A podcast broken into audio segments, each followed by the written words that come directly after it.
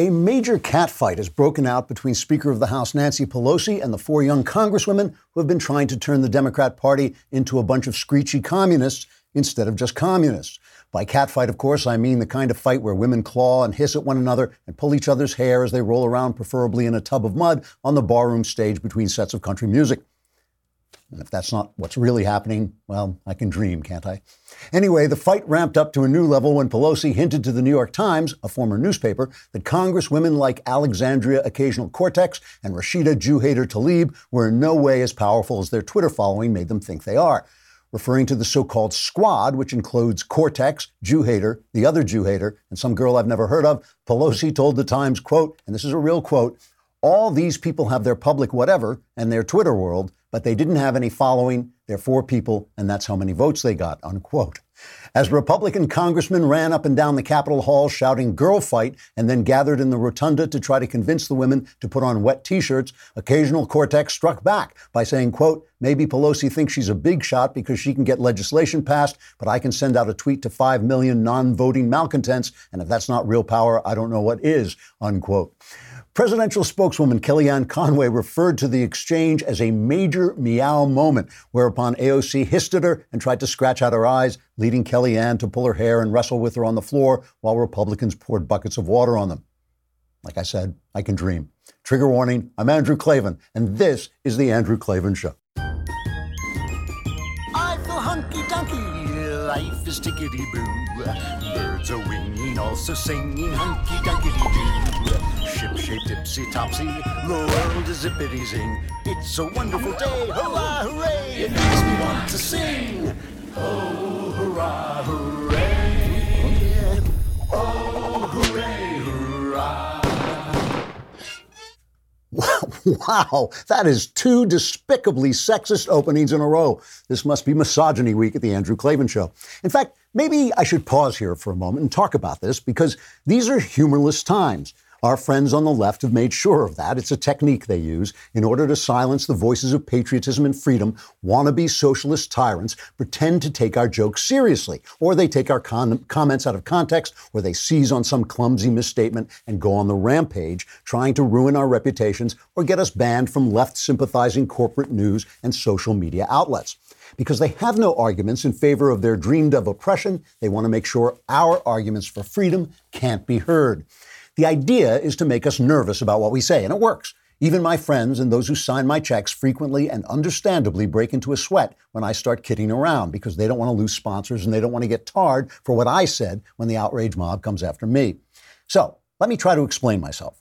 I make jokes about things you're not supposed to make jokes about because you're not supposed to make jokes about them. It's my polite and gentle way of saying, bite me, leftists. I'll say anything I damn well please because I'm a free American and a man. Plus, I'm a Christian. So you, if you annoy me, I'll put a curse on you and you'll burst into flames. That's in the Bible. I will not even go so far as to make the usual lefty required kowtows about how much I really respect women or that my best friend is a black homosexual or whatever. Screw it. If you listen to the show, you know how my heart is about my fellow humanoids. It's not people I'm attacking, it's bad ideas. And here's the thing, my left wing friends your ideas stink. Your woke identity politics is racism. Your feminism is a form of intellectual sexual abuse. Your economics is a recipe for economic and cultural disaster. And so when I, your intellectual and moral superior, slap you in the face as you deserve, you will smile and say thanks or go to hell. Either one is fine by me. Now, what message could be more inoffensive and unobjectionable than that? So, for the past two days, I've been talking about this grim Epstein case, and it's been very depressing. So today, I'm going to inject some comic relief into my life and yours by talking about the fact that the Democratic Party is coming apart at the seams. As it should, because it's a cesspit of socialism and tyranny. And while I'm talking about that, it may be that I start to rant about the toxic feminism that has caused a lot of second rate, brainless dames to think they're entitled to our respect and attention simply because they have skirts on. And it's possible some women here or there among the left may find those comments objectionable. So again, let me explain. Shut up. And while you're up, could you bring me a beer? Okay, so here's while I still have sponsors, let's talk about them. You, you don't need to spend a fortune to get the rest you need. You can get Boll and Branch sheets. I know many of you have used them and you sleep on them. I never do because I never sleep, but I lie awake and I think, wow, these are great sheets. They not only look great, they're incredibly comfortable because they're crafted from 100% organic cotton, which means Boll and Branch sheets not only feel great, they just look terrific and they just get better and better as you wash them and the more you use them. And since Boll and Branch sells exclusively online, you don't pay that expensive retail markup. You're getting twice the quality for half the price. You will love these sheets. Try them for 30 nights and see for yourself. If you're not impressed, return them for, for a full refund. Go to bollandbranch.com today and you'll get 50 bucks off your first set of sheets plus free shipping in the US when you use the promo code Klavan. That's 50 bucks off plus free US shipping right now at bollandbranch.com. Spelled B O L L and branch.com promo code Klavan. bollandbranch.com promo code Klavan. Why not? Be comfortable when you are sitting up thinking about the big questions like how do I spell Klavan? It's K L A V A N. So I'm going to get into this Democrat uh, war that's going on, the civil war that's going on. But first, I wanted to invite our good friend Jenna Ellis Rives on uh, because I want to talk to her about the census thing that's been heating up all week, and I she just knows so much more about it and can explain it so be- so much better than I can. She's a constitutional law attorney. You all know her. She's a Daily Wire contributor, Trump 2020 advisory board member. One of my favorite guests. Jenna, are you there? I am. Thanks so much for having me today, Drew. It's always great to talk to you. Um, can you, so much has happened in the census thing. Can you first just bring us up to date? They want to put a question on the census that says, Are you a citizen? And the Supreme Court has an objection to this. Can you just explain that quickly? Yeah, well, so what the Supreme Court said is that the question doesn't actually violate the Constitution uh, the enumeration clause in Article 1 or the implementing legislation from Congress in any way. And so all of that, uh, Justice Roberts, which, who's speaking out of both sides of his mouth, and he joined the liberal contingent uh, as a never Trumper, basically, just said that the Trump administration has to provide better rationale for it, which is actually venturing into the realm of political policymaking. So this is absolutely an overreach for the Supreme Court to require that. Uh, let's be clear, not only has the citizenship question been used since uh, 1820 in some form on uh, prior censuses, it's been used on the long form uh, since 1950, and um, so this is just a reinstatement.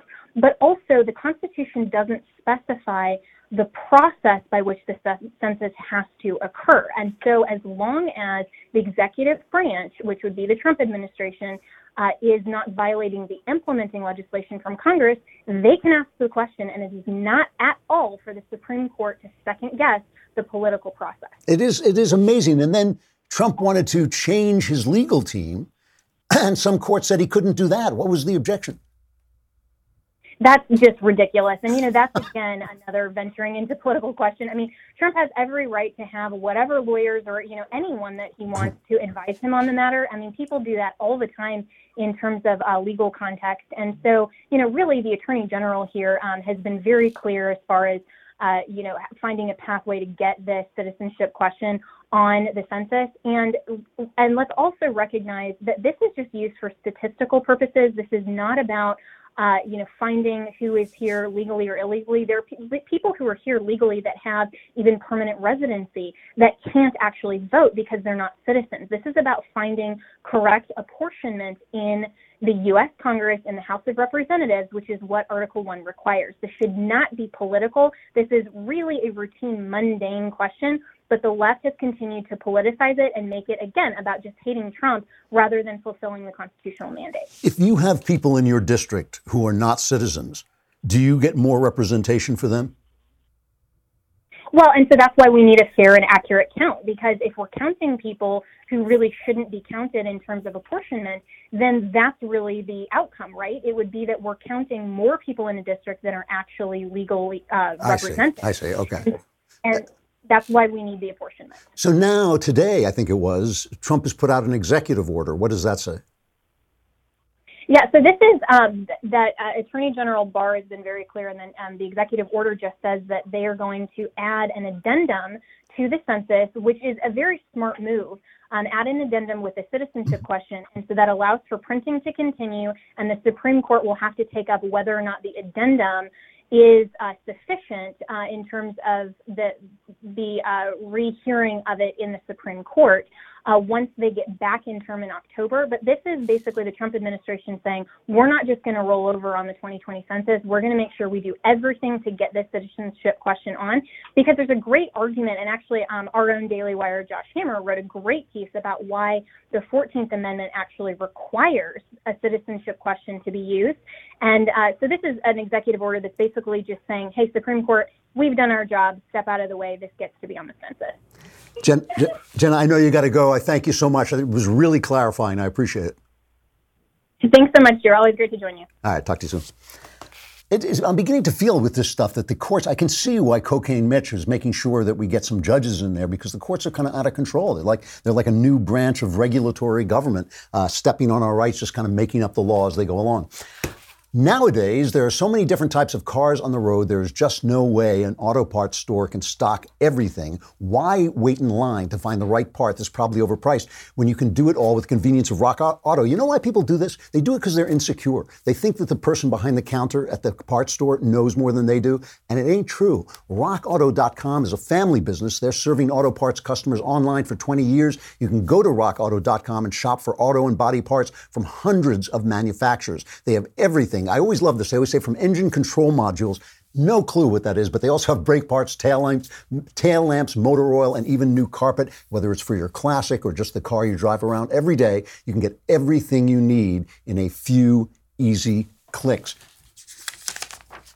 Best of all, prices at rockauto.com are always reliably low. The same for professionals and do it yourselfers. Uh, why spend up to twice as much for the same parts? Go to rockauto.com right now and see all the parts available for your car or truck. Write Klavan in their How Did You Hear About Us box so they know we sent you. And I know what you're thinking. You're thinking auto parts, engine modules. I can understand, but how do you spell Klavan? It's K L A V A N. So I love this. The GOP has put out an ad about this. Civil, it's called Civil War Socialism, Socialism Rising. It sounds like a, uh, a video game, but it's about the uh, the war that's broken out between uh, Nancy Pelosi, Speaker of the House, and what the people they call the Squad, which is AOC, Rashida Tlaib, Ilhan Omar, and Ayanna Pressley, who's kind of like the Ringo Starr. Nobody actually knows uh, who she is. So let's play this ad, uh, cut one. There are 62 freshman Democrats, not three. The first thing you will do is impeach President Trump. Is that true? No. We're going to impeach the mother. An emerging, more progressive cohort of elected Democrats is coming into conflict with an older generation of centrists and traditional liberals. Talk about the political influence in this country that says it is okay for people to push for allegiance to a foreign country. Jews have dual loyalty and can't be patriotic members of the country in which they live? Words matter. There's some new Democratic drama on display today as Speaker Nancy Pelosi slammed some of the loudest left wing voices in her party. All these people have their public whatever and their Twitter world, but they didn't have any following. They're four people, and that's how many votes they got. Now the Congresswomen are firing back at their leader, the Speaker. That public whatever is called public sentiment. Omar adding, you know they're just salty about who is wielding the power to shift public sentiment. Does the Green New Deal go too far? No. You cannot go too far on the issue of climate change. New Green Deal, the Green New Deal, whatever they call it. I, I, sound like Nancy Pelosi now. Uh, how will you vote on that? I've read it and I've reread it, and I asked Ed Markey, "What in the what in the heck is this?" you sound like Nancy. You try. you do it. Cause you're not. Cause you're not. So until you do it, I'm the boss. How about that? AOC and her group on one side. It's like five people. five people. So it's a great, it's a great ad. But I mean, the thing about it is, is that it really is people, the left arguing with the lefters, like Dumb and Dumber, except left and lefter. Uh, you know, it's not like Nancy Pelosi is some moderate liberal. She's a San Francisco left winger uh, whose city is falling apart, who really ought to be in San Francisco shoveling up the sidewalk instead of in Washington. But but she is a practiced and expert politician, and she understands how things get done. And that is not true uh, of, of Ocasio Cortez. You know, it's, it's really funny about occasional Cortex. Like, I, I don't actually think she's stupid. I've been listening to her. At first, I thought she was just an idiot, but she's just an ignoramus. She just doesn't know anything. And that is what uh, Pelosi has. She has experience and cunning, and she knows what she's doing. So they have this $4.6 billion border aid package, and these four, uh, the, the squad didn't want this to go forward because they want to keep uh, grips. Basically, they don't want Trump having more border security. They want people pouring into the country. They think this is the future of the Democrat Party, and they think this is virtue signaling that we should just tear down the border walls and let everybody in. But Pelosi understands that you got to get some help down to these people. That this is a crisis. It's not Trump's fault. It's Congress's fault. Congress hasn't done anything, and I blame both the right and the left. I think both have been absolutely absurd and have clung to their base instead of doing what the country needs.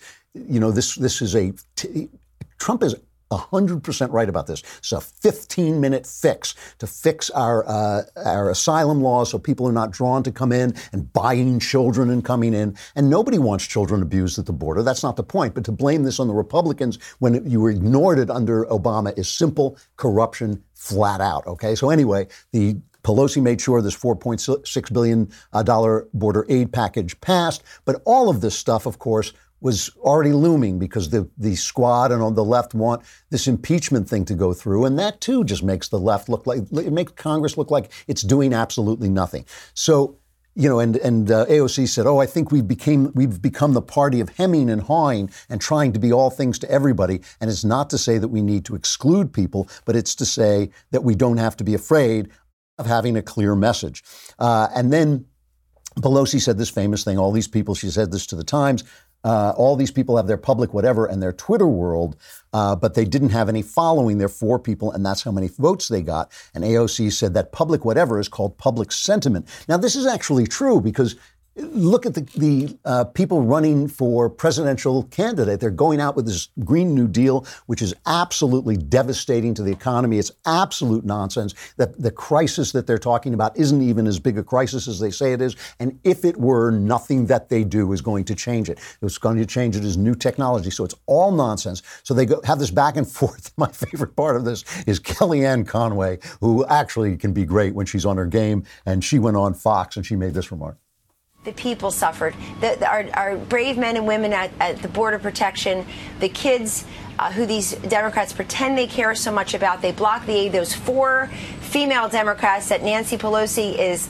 those uh, is brushing back. I think they're all freshman members. A major meow moment, uh, brushing back in a huge cat fight, uh, really ridiculing them and they voted against the Democratic aid package. They preen around going to these detention centers, going to these places, and, and saying, oh my God, look what's happening. And then they vote against mm-hmm. $4.6 yeah. billion dollars worth of aid, including the Democratic package.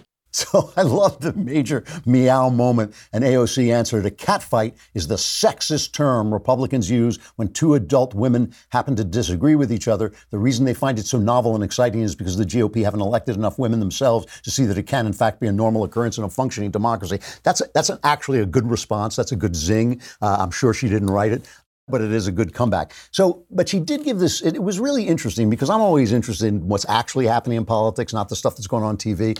And AOC did uh, give this interview to the New Yorker, which I thought was really pretty interesting, where they asked her about her actual relationship uh, with Pelosi. And this is cut number two. What's your relationship like with Nancy Pelosi? Tell me how that works. What are the dynamics of it? Um, it, you know, I think sometimes people think that we have this like we have a relationship. um, Are you saying you don't? Not not particularly. Not one that's I think distinguished from anyone else. Like uh, if there's a legislative need, you know, the the last time I kind of spoke to her one on one was when she asked me to join the select committee on climate change. Um, what did she say? I said no.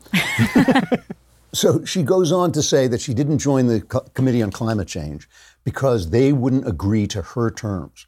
I mean, this is a girl from a an absolutely blue district. As Pelosi said, a glass of water with a D on it could win in that district. Okay, so she, and that's true of Pelosi's district too, by the way. But Pelosi has parlayed that into real power because she knows what she's doing.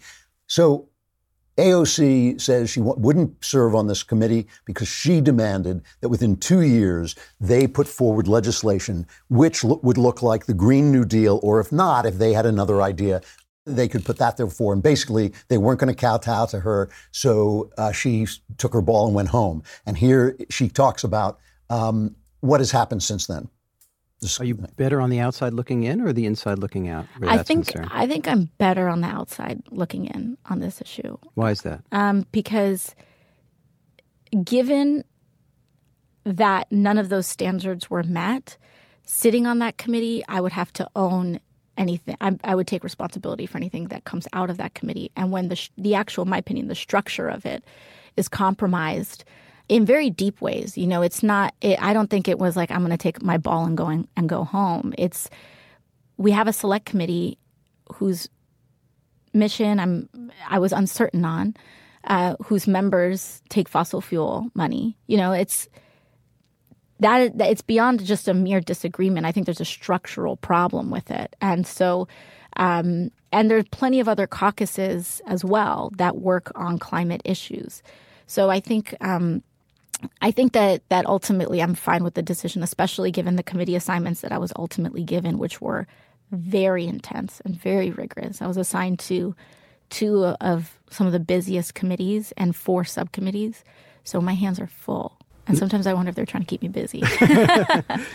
You know, it, it's interesting because maybe they're also trying to teach her something, like maybe they're trying to get her experience. I really do think that feminism, which is a branch of identity politics, it's a particularly, I feel it's a particularly um, uh, toxic branch of identity politics for the simple reason that identity politics is wrong because it's racist.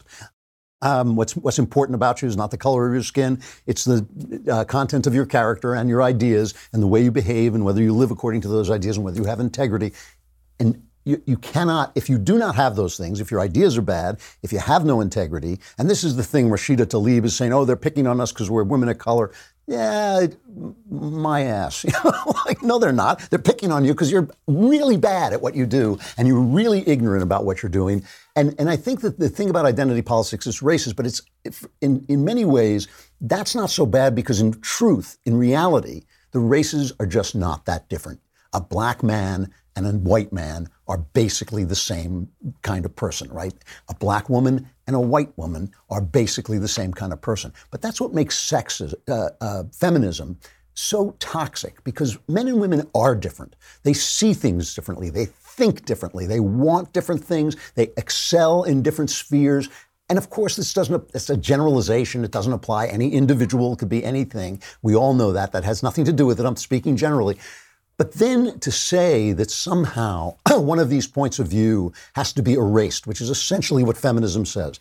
Femini- you can't have the Boy Scouts. It has to be the Scouts, right? Because God forbid boys should gather off and be boys together, as girls uh, are girls together. It- you know, you can't have um, um, boy, what was it called? The Boys Club? I can't remember now. The Boys Club had to be the Boys and Girls Club of America, which is really just an attempt to eliminate this essential and difference in uh, human beings, which is not just essential, it's also one of the joys of life. This is what's so incredible about it, is that the left poisons all the joy of life. Anything that we love 99% of human beings are glad there are men and women. It makes life so much more interesting, so much more exciting, so much more beautiful, all of those things, except this small cadre of bitter, angry, sexually confused people who dump on women for being women, who say, oh, if you're not in the workplace, you're not good enough. And as if, you know, being a mother were not the central job of humankind, if that were not the center of humanity, which it is.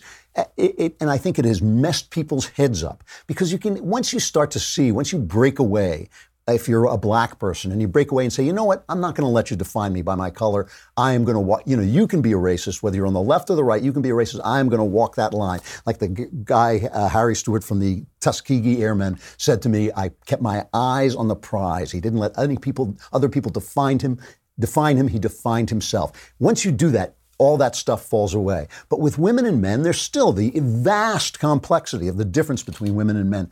And feminism has created this generation of women who think they matter because they're women, who think their ideas matter because they're women, who think their ideas are protected because they're women. They're not. AOC is an ignoramus. Rashida Tlaib is an anti Semite.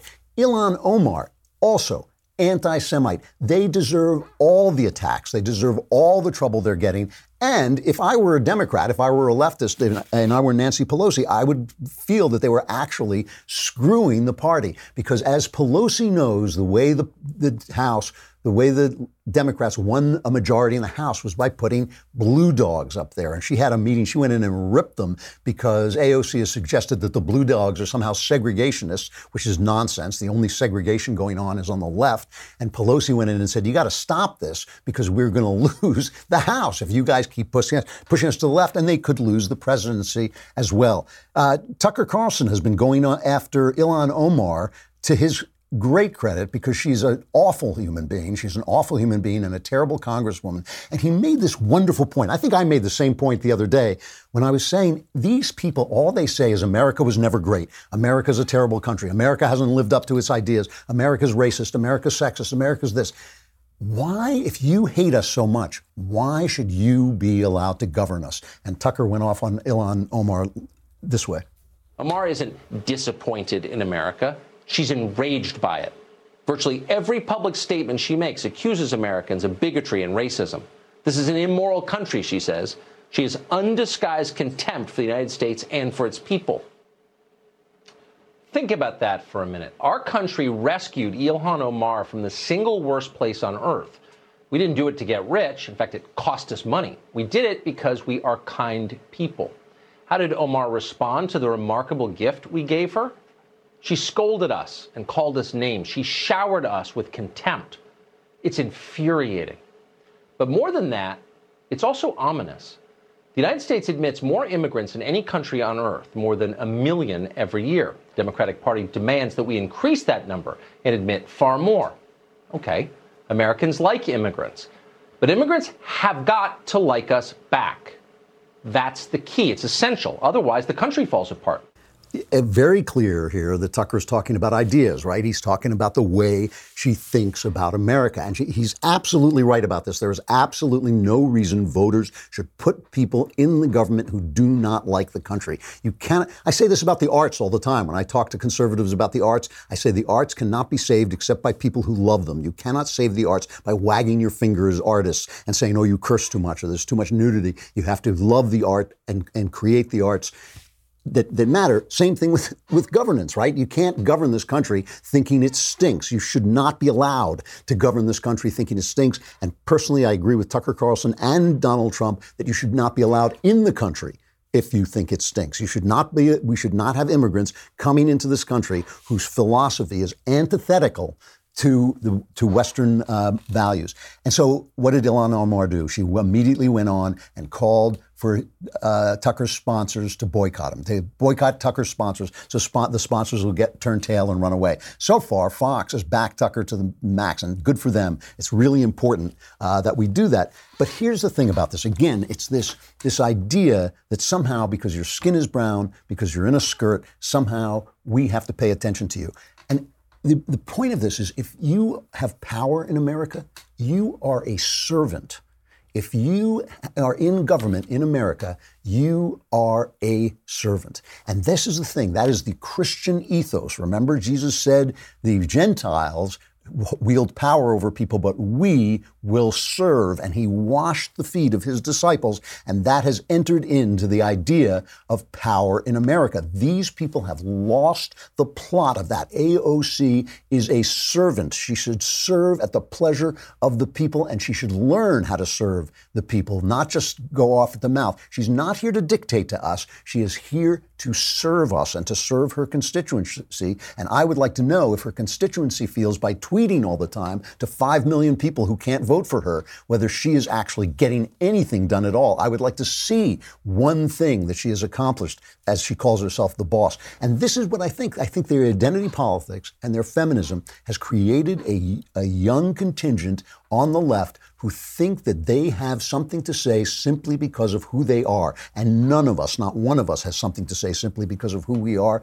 And all of us, any one of us who has any kind of power, whether it's media power or government power, each and every one of us is a servant and needs humility. And that's the thing that they have been, they've been deprived of. They have been taught pride. They've been taught hubris, and it's tearing the Democrat Party apart. And long may it wave. I hope they keep doing it. I hope they keep tearing the Democrat Party apart. We're going to stay on. I'm not going to go away, but that's no reason. Actually, it's more reason. It is more reason for you to go to dailywire.com and subscribe so you can get my show and Ben's show and Knowles' show and all the great and uh, Walsh, all the great content we have. But also, if you subscribe, allows you ten bucks a month, allows you hundred bucks for the year. You can be in the mailbag. It's uncomfortable in there, but once we let you out, you get to ask all your questions, and we will solve all the problems of your life. There are very few sites that I go on every day, but one of them is Glenn Reynolds Instapundit. It has been forever. We call him uh, the blog father because it has been forever one of the greatest uh, sites on the internet. But Glenn Reynolds is not just a pretty face, though God knows he haunts my dreams, but he's also the Beauchamp Brogan Distinguished Professor of Law at the University of Tennessee College of Law, and he is an author of this new, very short book that you should read called The Social Media Upheaval. The Social Media Upheaval. It actually, when I say, when they call things thought provoking, it actually provoked thoughts and changed my mind or started to change my mind a lot of, about, about a lot of stuff. Uh, Glenn, are you there? I am. It's good to see you, man. I haven't seen you in a long time. I know. It's great to see you, too. You're looking good. Oh, you lie. But you lie convincingly. That's the important.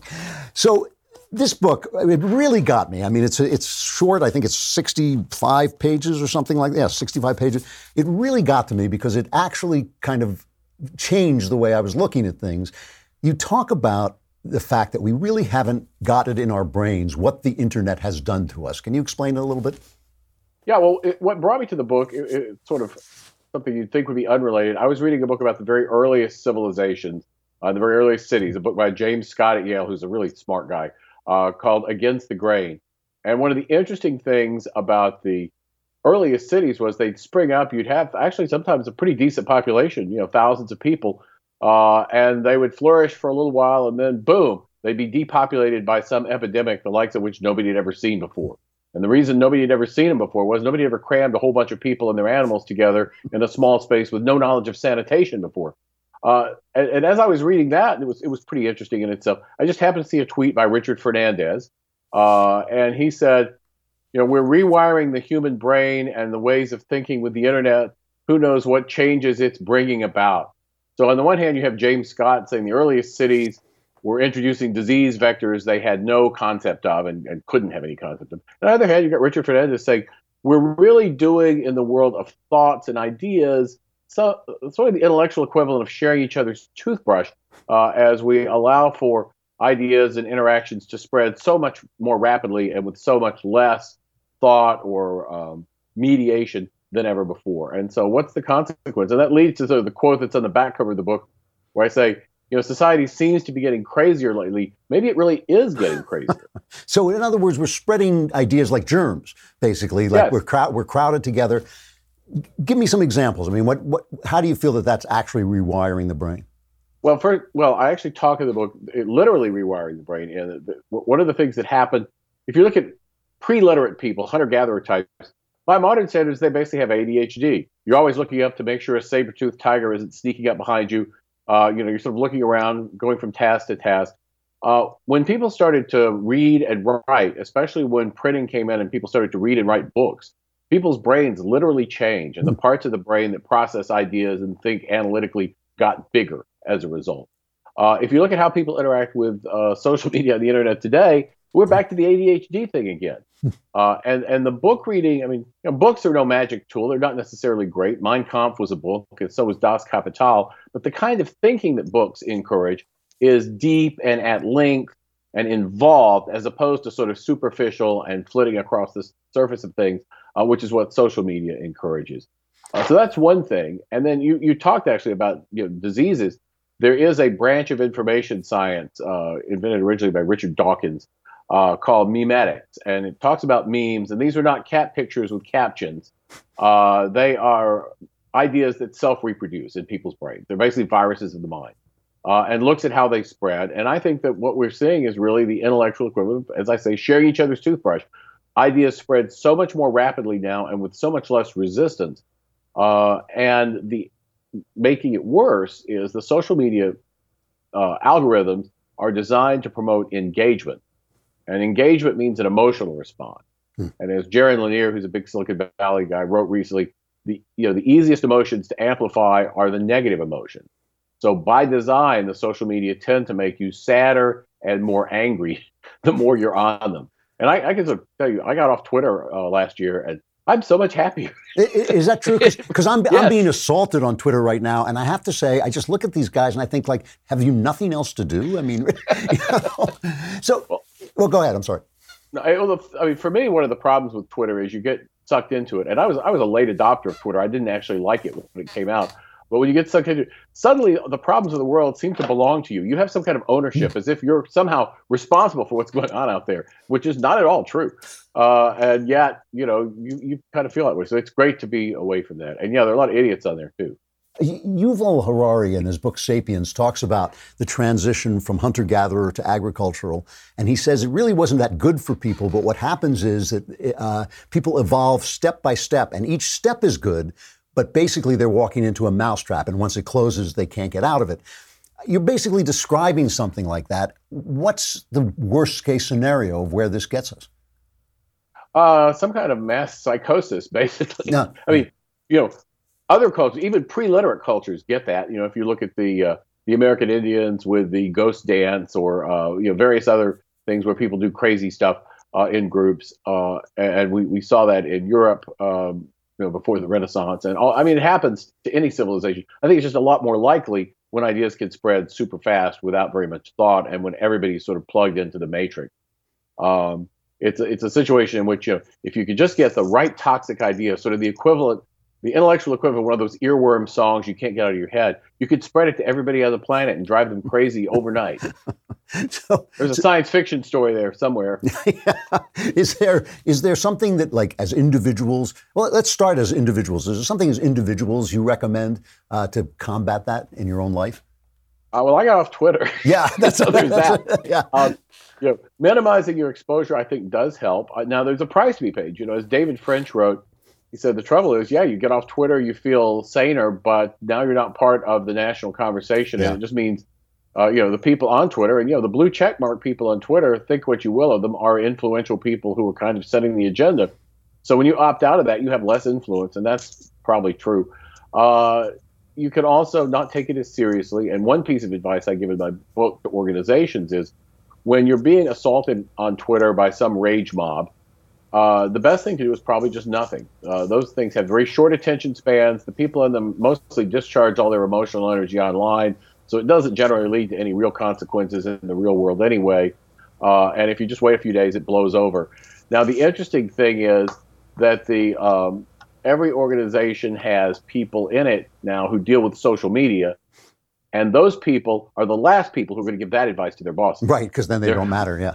uh, but the fact is, the best thing you can do uh, is to just sort of uh, yawn, move on, and uh, and let them be attracted by the next shiny object. now, uh, as we speak, I think uh, our president is meeting uh, with uh, people he considers influential. Um, right wing, mostly right wing uh, internet people. I noticed you you weren't invited. I don't think you're insane enough. Yeah. I'm not. I, yeah, I was not invited. is that a plus or a minus? I don't really know. I mean, Washington in July is not one of my destinations of choice anyway. uh, but everybody seemed to expect me to be there. I've gotten a lot of messages, you know, from people, and I'm like, nope, nope, nobody, nobody wanted me. Well, uh, which I mean, is this is this is he doing something important? He's talking about what I what I think is a genuinely real thing. This uh, move to try and silence uh, conservative voices, especially before the 2020 election. I think they're doing it on Facebook. I think they're doing it on Twitter. Uh, is, is there some government fix for that? Well, first, he's totally right to do it, uh, both both from a political standpoint, which is that uh, you know the mainstream media is you know 99.9 percent against him and willing to jettison basically all standards and yeah. ethics of journalism. Uh, so this is what he has. He has social media. He has the alternative media, uh, and he's smart to recognize that meme makers, you know, with names like Carpe Donktum, are actually important uh, which they are. Uh, second of all, uh, is there stuff you can do besides uh, sort of you know jawbone? Yes. Uh, and I suggest in the book antitrust regulation basically break up a lot of these uh, behemoths. Uh, we have very little competition, and they tend to collude. I mean, for example, uh, when Gab tried to be a competitor to Twitter, uh, suddenly all their payments were cut off. and the same thing happened to BitChute, which is a YouTube competitor. they lost their access to PayPal uh, yeah. same way. And, and, it's it's very hard to believe there's not collusion going on here. And, and, you may notice when James O'Keefe had his video out about Google, the only place you could see it was on BitChute. YouTube took it off. Then YouTube's alleged competitor Vimeo took it down. So you know there, there's definitely an effort to control. I, there's plenty of room for antitrust regulation, uh, both on the breakup side and on the policing collusion side. Uh, I think that's absolutely fair. And the thing that should worry the tech companies is about a month ago, I was at a conference at Stanford on free speech and social media. Very diverse group, left and right. Everybody was saying that. I thought I was going to really have to defend this position. I, I expected to get a lot of flack from it. And instead, everybody agreed with me to the point where I was on the plane on the way home saying, if everybody agrees with me, that never happened. I must be wrong. no, that's politically, yeah. politically at least, it means something. I, I think that's encouraging because I agree. I think uh, there is room for antitrust uh, uh, action here, and I think it would be a good thing. Glenn Harlan Reynolds, uh, the website which you should go to every day is Instapundit. The book is The Social Media Upheaval. Uh, it's great to see you. I hope you come to LA and let me buy you a drink. Awesome. That's good. I'll talk to you again. Thanks a lot, Glenn. Uh, a final reflection. Um, you know, earlier in the week, I think it was Monday, I was talking about this thing I'm going to do on Tuesday, I believe. I'm going to talk uh, to what is called the Called Conference, which is like a summer gathering of teenagers, of high school students at New St. Andrews College, uh, run by Pastor Doug Wilson, a conservative guy. And it became uh, a uh, controversy when a place called, I think it was Pen and Pulpit, uh, wrote this kind of blazing article uh, making me sound like a gay activist because I do support the rights of gay people and I do not think that homosexuality is necessarily a sin per se uh, in in Christian theology. And I'm not a theologian, but this is the way I read the scriptures, and this is the way I read uh, the experts, and I have read about it and all this stuff. And they wanted to make a, a um, a controversy out of it. So the people at New St. Andrews at the called conference got in touch with me and said, look, we don't like, we don't agree with you, but we don't like this virtue signaling stuff uh, where people cancel speakers. So we're just going to invite you to come and put you on a panel where you can discuss this and debate it and argue with it. And I thought, gee, that's really great. Then after that, I got called by uh, something called, I can't remember offhand what it was, the Christian News Network, something like that.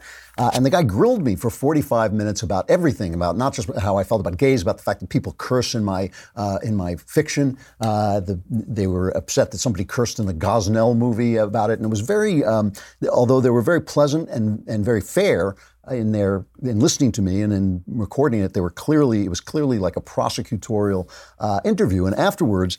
Um, I came off and I started to think, you know, hey, maybe I'm putting these folks at New St. Andrews College at the called conference, maybe I'm putting them on the dime, you know, because these are teenagers. What if I show up and I say what I'm going to say, and I'm, you know, I'm not, I'm not a um, any kind of a, an activist at all, but I will express my opinions.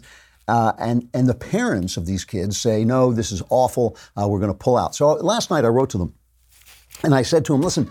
If, if you don't want, I'm happy to come, but if you don't want me there, uh, I will pull out and I will take full responsibility for it. And they wrote me right back uh, and said, no, we're not afraid of co- controversy. We talk to the parents about who's going to be there. We tell them who you are, and uh, we deal with this, and we're not afraid to discuss these issues.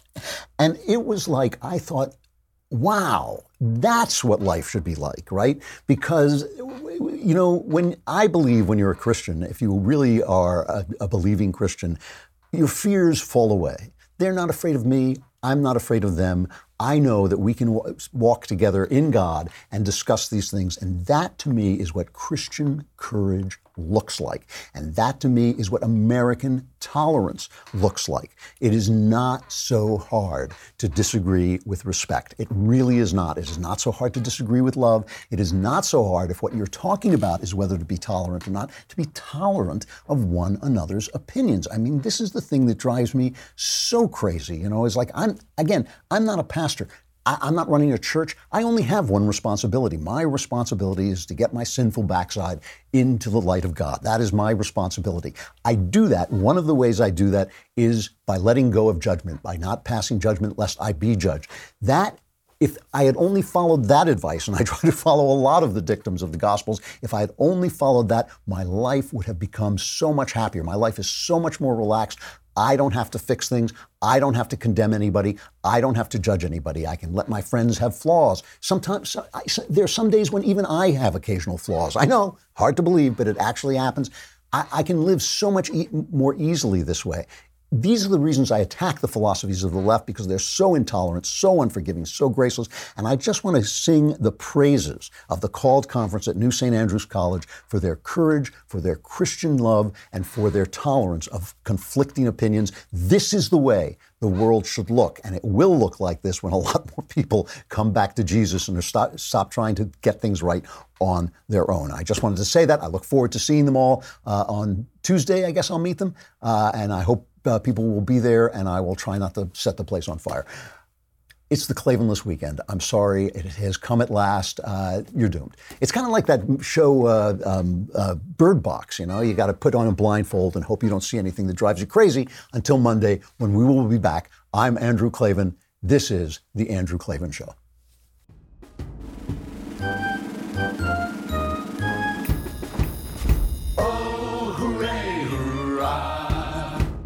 The Andrew Klavan Show is produced by Robert Sterling. Executive producer, Jeremy Boring. Senior producer, Jonathan Hay. Our supervising producer is Mathis Glover, and our technical producer is Austin Stevens. Edited by Adam Sayevitz. Audio is mixed by Mike Coromina. Hair and makeup is by Jesua Alvera. And our animations are by Cynthia Angulo. Production assistant, Nick Sheehan. The Andrew Klavan Show is a Daily Wire production. Copyright Daily Wire 2019.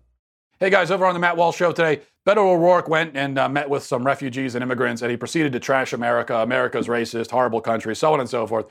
Um, what a great guy Beto O'Rourke is. We'll talk about that today. Also, AOC, speaking of great people, AOC um, uh, basically implies that Nancy Pelosi is racist, which is kind of hilarious, but also disgusting, and we'll talk about that. Finally, I want to discuss the very common modern practice of filming troubled people in the midst of mental breakdowns so that we can laugh at them online. I think that maybe we should stop doing that.